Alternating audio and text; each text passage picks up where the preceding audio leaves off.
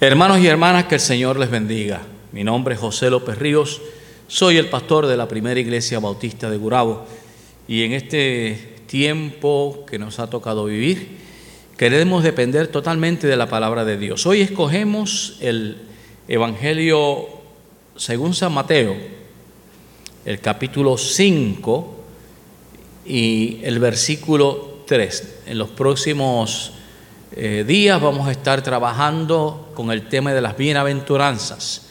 Y hoy trabajaremos con la primera bienaventuranza. Leemos en el capítulo 5 y el versículo 3 de Mateo que lee así en el nombre del Padre, del Hijo y del Espíritu Santo. Amén. Bienaventurados los pobres de espíritu, porque de ellos es el reino de los cielos. Bienaventurados los pobres de espíritu, porque de ellos es el reino de los cielos. La Plaza Roja de Pekín es un lugar visitado por millones de personas, millones de turistas, y es una plaza del grande, yo diría que en extensión, tan grande como Gurabo y todas sus urbanizaciones. Al lado izquierdo está la tumba de Mao Zedong, Maucedón, como se le llame. Y al lado derecho hay una inscripción hecha con flores de todos los colores habidos en territorio chino. Y es un letrero grande, muy, muy grande. A su lado izquierdo hay un globo terráqueo hecho en flores y al otro extremo niños de diferentes nacionalidades jugando. Y en letras hechas con flores también, hay un mensaje en chino y en inglés. En inglés dice One World, One Dream, es decir, un mundo, un sueño. Este letrero que está inspirado en las Olimpiadas que se celebraron allá en China hace algunos años, daba a conocer que hasta un país ateo y comunista pensaba en un sueño, en unir a todos los niños del mundo en paz.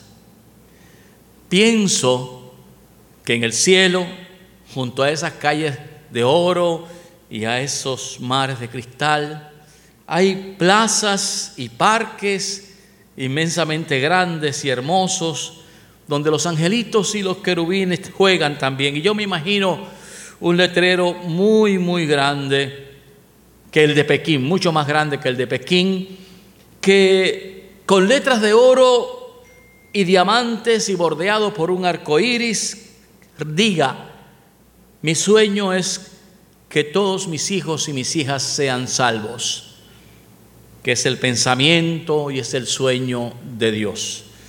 Porque dice la palabra que no vino Dios al mundo a condenar al mundo, sino para que el mundo fuera salvo por él a través de su Hijo Jesucristo. El que usted sea salvo, el que yo sea salvo, es parte de ese plan de Dios. Pero ese plan de Dios no se circunscribe a un futuro que no ha llegado todavía. La Biblia nos habla de un presente y que Dios actúa en este mismo instante. Dicho de otro modo, no hay que esperar a morir e ir al cielo para gozar de las bendiciones espirituales. Por eso hemos decidido iniciar esta serie de predicaciones basadas en uno de los enunciamientos más consoladores y más restauradores de la Biblia las bienaventuranzas. En el Evangelio de Lucas, el capítulo 4, versículo 17, leemos de la siguiente manera. Este, estaba el Señor en la sinagoga en Nazaret al comienzo de su ministerio y dice el versículo 17, le dieron el libro del profeta Isaías y abriendo el libro halló el lugar donde estaba escrito, el Espíritu del Señor está sobre mí, por cuanto me ha ungido para dar buenas nuevas a los pobres, me ha enviado a sanar a los quebrantados de corazón, a pregonar libertad a los cautivos y vista a los ciegos, a poner en libertad a los oprimidos.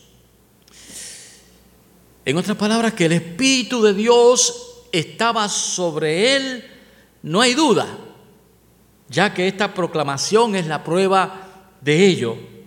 El Espíritu Santo consolador, quien habla en estas bienaventuranzas también. Cuando escuchamos las bienaventuranzas, estamos hablando, estamos escuchando a Dios a través de su Espíritu Santo consolador. En una pequeña meseta con vista al lago de Genezaret, que todavía se puede palpar, puede ver, nos imaginamos al Señor sentado cuando abre su boca para comunicarnos su amor y su misericordia. Y créanme que en dos mil años esa topografía no ha cambiado. Sería maravilloso estar sentado allí junto a Él, particularmente en primavera, cuando la hierba es verde, en primavera, que a mi entender ese verdor anuncia la esperanza del cristiano ante estas afirmaciones. Quiero que noten esto. El idioma que se usaba coloquialmente en ese tiempo era el hebreo. Sin embargo, el Señor expresa estas bienaventuranzas en arameo el hebreo y el arameo se parecen mucho. De hecho, la primera expresión que aquí se da, que en, que en español se ha traducido como bienaventurado, es asheré. Es la misma expresión con que comienza el primer salmo de la Biblia, cuando dice, bienaventurado el varón que no anduvo en consejo de malos, ni estuvo en camino de pecadores, ni en silla de escarnecedores se ha sentado. Y realmente no hay una traducción directa a esa palabra. Y lo más cerca a la expresión es, qué feliz, qué dichoso es aquel. Ese bienaventurado del Señor se traduce a eso. Qué feliz, qué dichoso y bienaventurado aquel que es. Y estoy seguro que ya han notado el tiempo gramatical de esta expresión se da en tiempo presente. Esto es, deja ver que las bendiciones de nuestra fe no es algo para ser heredadas en un futuro. Usted y yo como creyentes ya somos bienaventurados ahora. Porque, ¿qué religión es esa que tan pronto tú la recibes, en vez de prosperar, vas a ser infeliz?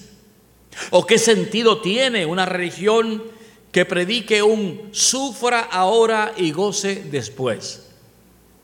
Interesantemente, mucha gente piensa así. Ahora, cada uno de ustedes y yo debemos tener claro que tan pronto dejamos la vida antigua, tan pronto pedimos perdón a Dios Padre, recibimos a su Hijo Jesucristo, somos sellados con el Espíritu Santo. Y ya hemos entrado en una dimensión de fiesta y de celebración.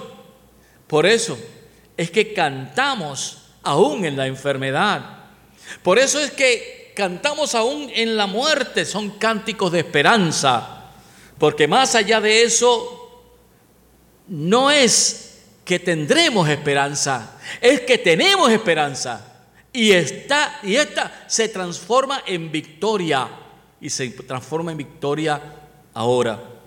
Claro, hay que notar que la llenura total y la consumación de esa manifestación poderosísima del Espíritu Santo se dará ante la presencia de Dios. Pero este día, este ahora, este presente es santo. ¿Por qué? Porque santo es el que está en medio de tu vida. Y esta expresión de Jesús, cuando la aplicamos al día de hoy, expresa más o menos lo siguiente. Qué bueno es ser cristiano. Qué bueno es seguir a Cristo. Y qué maravilloso es conocerle como maestro, como salvador, como Señor. Debemos creerle a Dios.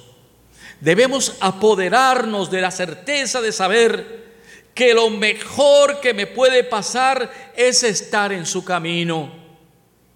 Que la mirada nos brille cuando digamos por testimonio lo que el salmista proclama en el Salmo 37, versículo 25. Joven fui, anciano soy, y no he visto justo desamparado, ni a su descendencia que mendigue pan. Cuando escudriñamos este pasaje, debemos hacer, hacernos algunas preguntas. Por ejemplo, ¿qué quiere decir Jesús cuando habla de ser bienaventurado, de ser dichoso? ¿O qué término utiliza Mateo? ¿Y qué es ser pobre de espíritu? Esas dos cosas tenemos que estudiarlas. ¿Qué es ser bienaventurado? ¿Y qué es ser pobre de espíritu? Vamos al texto. Bienaventurado, en arameo hemos dicho que es asheré. En griego se conoce como Macarioi.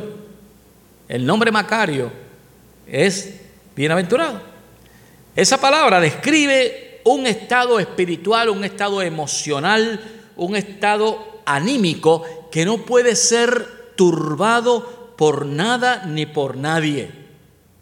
Esa es la bendición de la Sheré. Habla de ese momento en que usted es autosuficiente, que no necesita nada para ser totalmente feliz. Nosotros llamamos a ese estado, más o menos, humanamente hablando, no, no, no alcanza a describir totalmente, pero lo más que se asemeja es el gozo, el gozo cristiano, que es de carácter sereno, dicho sea de paso, no es la explosión de cánticos, que es bueno y es maravilloso. No es levantar las manos o dar saltos, que es bueno. No es dejar que el cuerpo se abandone a contorsiones, que dicho sea de paso, a veces no hay mucha diferencia entre algunas manifestaciones corporales y las manifestaciones que se dan en otras religiones que nada tienen que ver con nuestra fe. Tengamos mucho cuidado como cristianos de no malinterpretar la presencia del Espíritu Santo y confundirnos.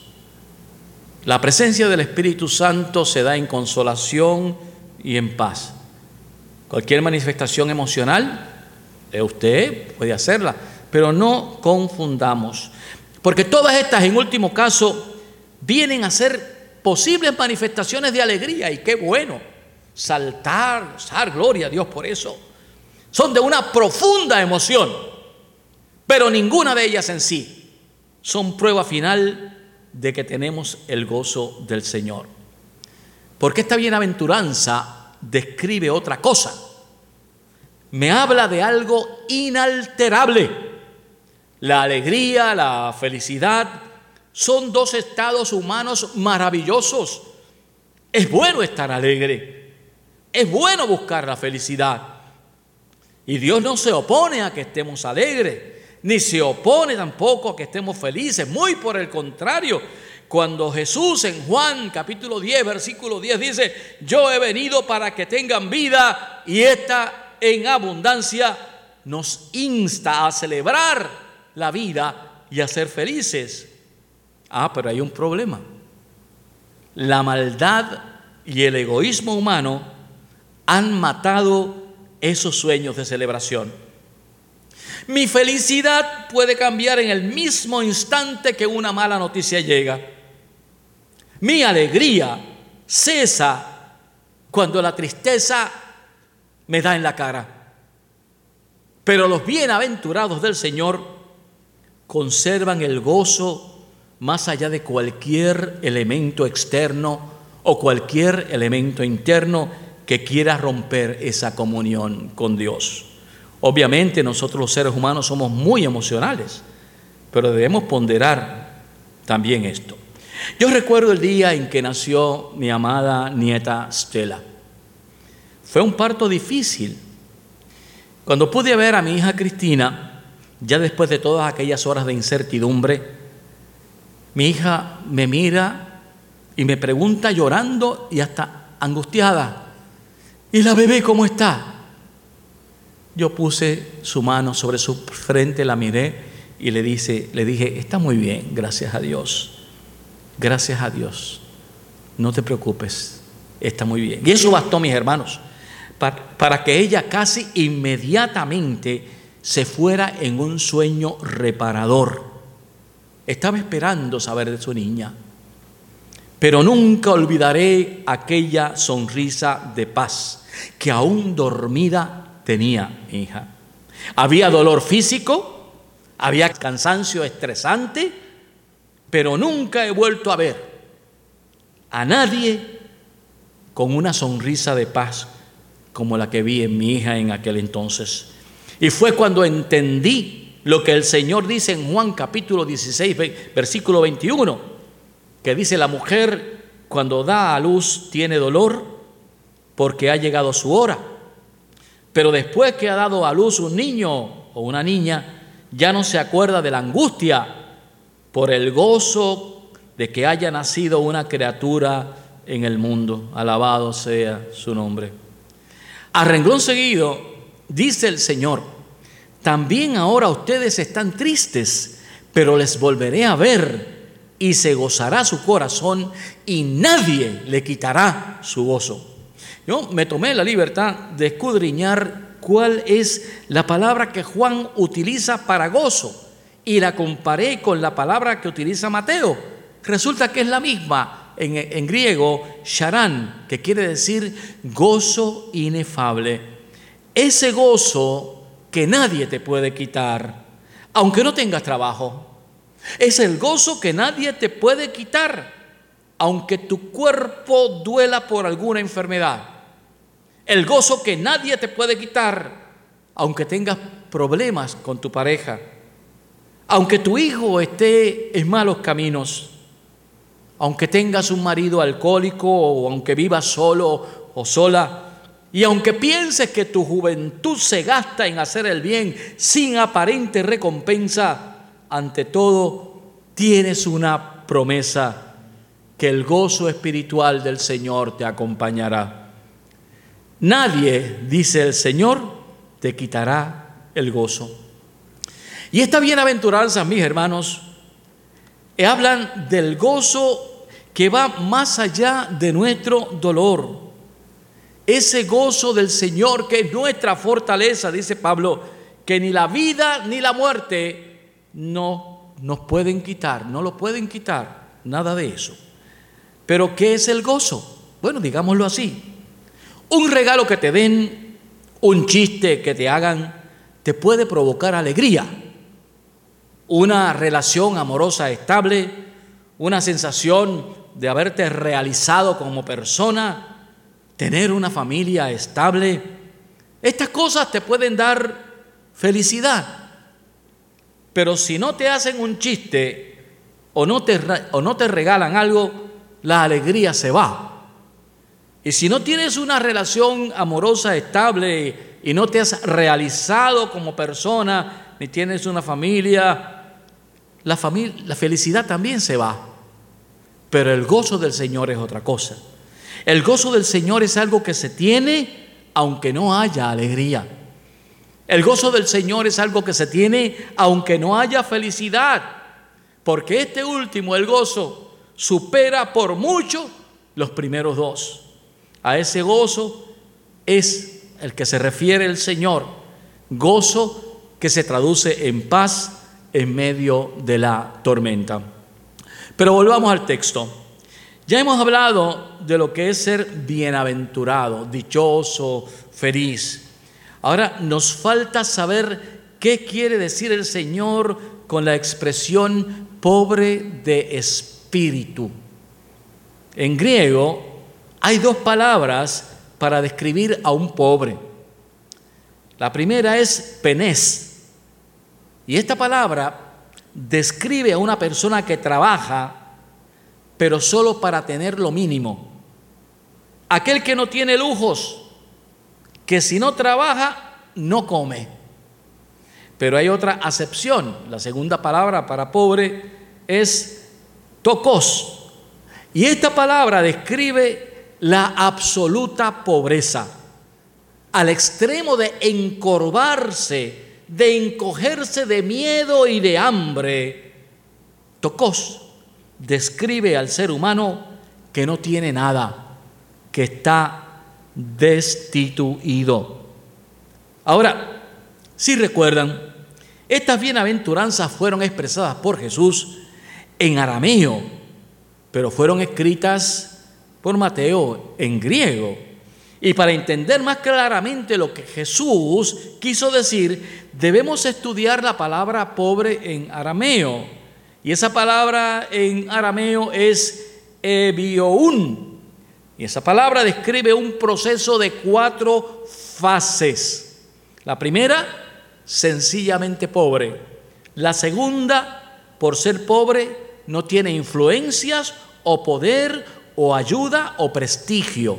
La tercera, por ser pobre, viene a ser oprimido, perseguido y agobiado. Y finalmente, por ser pobre, sin poder, sin ayuda, sin prestigio, como es perseguido y agobiado, su única herencia, su único recurso, su única ayuda es Dios. Y esto es muy importante porque el Señor no se refiere necesariamente a ser pobre económicamente, no se refiere a ser pobre de faltarle dinero. Yo conozco pobres arrogantes, vanidosos y malcriados, como hay ricos arrogantes, vanidosos y malcriados. Conozco pobres que aún en su miseria y en su poquedad son limpios y pulcros. Y hay ricos que siendo tal son descuidados e infelices. Hay personas con capacidad económica que son creyentes en la palabra y son muy nobles. Como ser rico no es una condena ni limita el poder de Dios en aquel que reconozca su señorío en su vida. Tampoco el ser pobre materialmente hablando garantiza ser bienaventurado. La Biblia no hace de lo social y lo económico la base para el gozo y la bienaventuranza. En América Latina, en los años 80, se dio un movimiento conocido como la teología de la liberación, la inmisericordia explotación de naciones poderosas hacía insufrible la vida en los trabajadores de la América Latina. Era un infierno para los pobres. Y muchos sacerdotes se unieron a la gesta revolucionaria y dejaron la sotana por rifles. Ahora, pensaban ellos que para que hubiese una real sociedad justa había que pelear por ello. Pero pelear que implica matar, destruir y odiar. Después de casi 30 años esa visión casi ha desaparecido. No funcionó. La razón, entiendo yo, es que la violencia, aún justificada, no puede traer otro fruto que no sea la violencia. Por eso Dios nos invita en su palabra a trabajar por un mundo mejor y esa es la consigna de la cual habla el pasaje, el pasaje de Isaías que el Señor leyó en la sinagoga allá en Nazaret, que el Espíritu del Señor está sobre mí, por cuanto me ha ungido para anunciar buenas nuevas a los pobres, me ha enviado a proclamar la libertad a los cautivos y dar vista a los ciegos, a poner en libertad a los oprimidos, a pregonar el año del favor del Señor. Dios nos invita a luchar y a erradicar todos los males posibles, pero no por la violencia que destruye, sino con el perdón y el amor que construye. Ejemplo de esto último ha sido la gesta de Nelson Mandela. Antes de convertirse en el primer presidente negro de Sudáfrica en 1994, Nelson Mandela pasó gran parte de su vida en prisión por encabezar la oposición negra a un gobierno opresivo y despiadado de, minoría blanca, que se llamaba el apartheid. Fue la política de segregación racial practicada en la República de Sudáfrica. El término apartheid en lengua afrikaans significa separación y describe la rígida división racial entre una minoría blanca gobernante y una mayoría no blanca, que estuvo vigente hasta las primeras elecciones generales de 1994. Mandela se convirtió en el símbolo mundial de la resistencia del dominio blanco en Sudáfrica y al salir de la cárcel hizo un llamado a perdonar y no tomar represalias. Esto le ganó ser nominado para el Premio Nobel de la Paz. Pero el caso más cercano a nosotros lo es un ministro bautista, el doctor Martin, Luther King, quien predicaba la resistencia pasiva. Él luchó por la igualdad de los negros y los blancos en los Estados Unidos. Y gracias a esa gesta, mis hermanos, el presidente Lyndon Baines Johnson acabó con la segregación en las escuelas y King fue galardonado por el Premio Nobel de la Paz y murió como mártir, asesinado por su causa. Rosa Parker fue otra mujer negra que se negó a dejarle el asiento a un blanco en un autobús y fue presa por ese crimen. No agredió a nadie, no insultó, pero se mantuvo en su lugar porque la segregación, el racismo es satánico. Fue a partir de esto que se hicieron cambios notables en los estados del sur de los Estados Unidos para igualar a sus ciudadanos. Y estos ejemplos, hermanos, nos hacen ver que como cristianos debemos luchar por la justicia, pero nuestra responsabilidad de erradicar los males no es licencia para usar la violencia. Creo que la máxima cristiana es que seamos luchadores militantes, pero como dijo don José Luis Alberto Muñoz una vez en una de sus célebres frases, no para luchar contra el adversario, sino contra las adversidades. Pero volvamos a la Biblia y trabajemos el término de aquellos llamados pobres de espíritu. Hay un pasaje en donde un publicano pecador pasa al frente, se golpea el pecho diciendo a Dios, sé propicio a mí que soy un pecador. Lucas 18, 13. El Señor afirma que este y no el otro, el publicano, fue justificado, fue perdonado. El mismo sentido de pobreza espiritual lo expresa David cuando en el Salmo 34 se dice, este pobre clamó y le oyó el Señor y le libró de todas sus angustias. Debemos decir entonces que la pobreza de espíritu no es lo mismo a la pobreza material. Jesús no nos manda a vivir en tugurios, ni nos manda a vivir en arrabales. Jesús no se goza con el hambre de los pobres. Dios no se alegra con la miseria de aquel que no tiene que comer ni donde dormir. Estas desigualdades no son producto de la voluntad de Dios. Estas desigualdades son producto de la maldad humana. El llamado entonces a la iglesia del Señor es que ayudemos a erradicar esas desgracias. Pero en lo que al espíritu, en lo que la eternidad se refiere, solo cuando reconocemos nuestra impotencia, nuestro vaciamiento egocéntrico, nuestra pobreza de recursos y dependemos totalmente de Dios, es que podemos sentirnos bienaventurados, felices, gozosos, porque entonces es Dios quien toma el control de nuestras vidas. Para terminar, cuando soltamos todas esas amarras, cuando nos humillamos, cuando reconocemos que toda nuestra capacidad, que todo nuestro conocimiento, que todas nuestras posesiones no nos conducen a la libertad espiritual ni nos confieren paz. Cuando miramos al Señor y le decimos, sálvame Dios mío, porque yo no puedo, ese es el momento en que tú eres llamado bienaventurado, es el momento en que eres llamado feliz, gozoso, porque de pobre en espíritu te conviertes en heredero de Dios. Que el Señor te bendiga.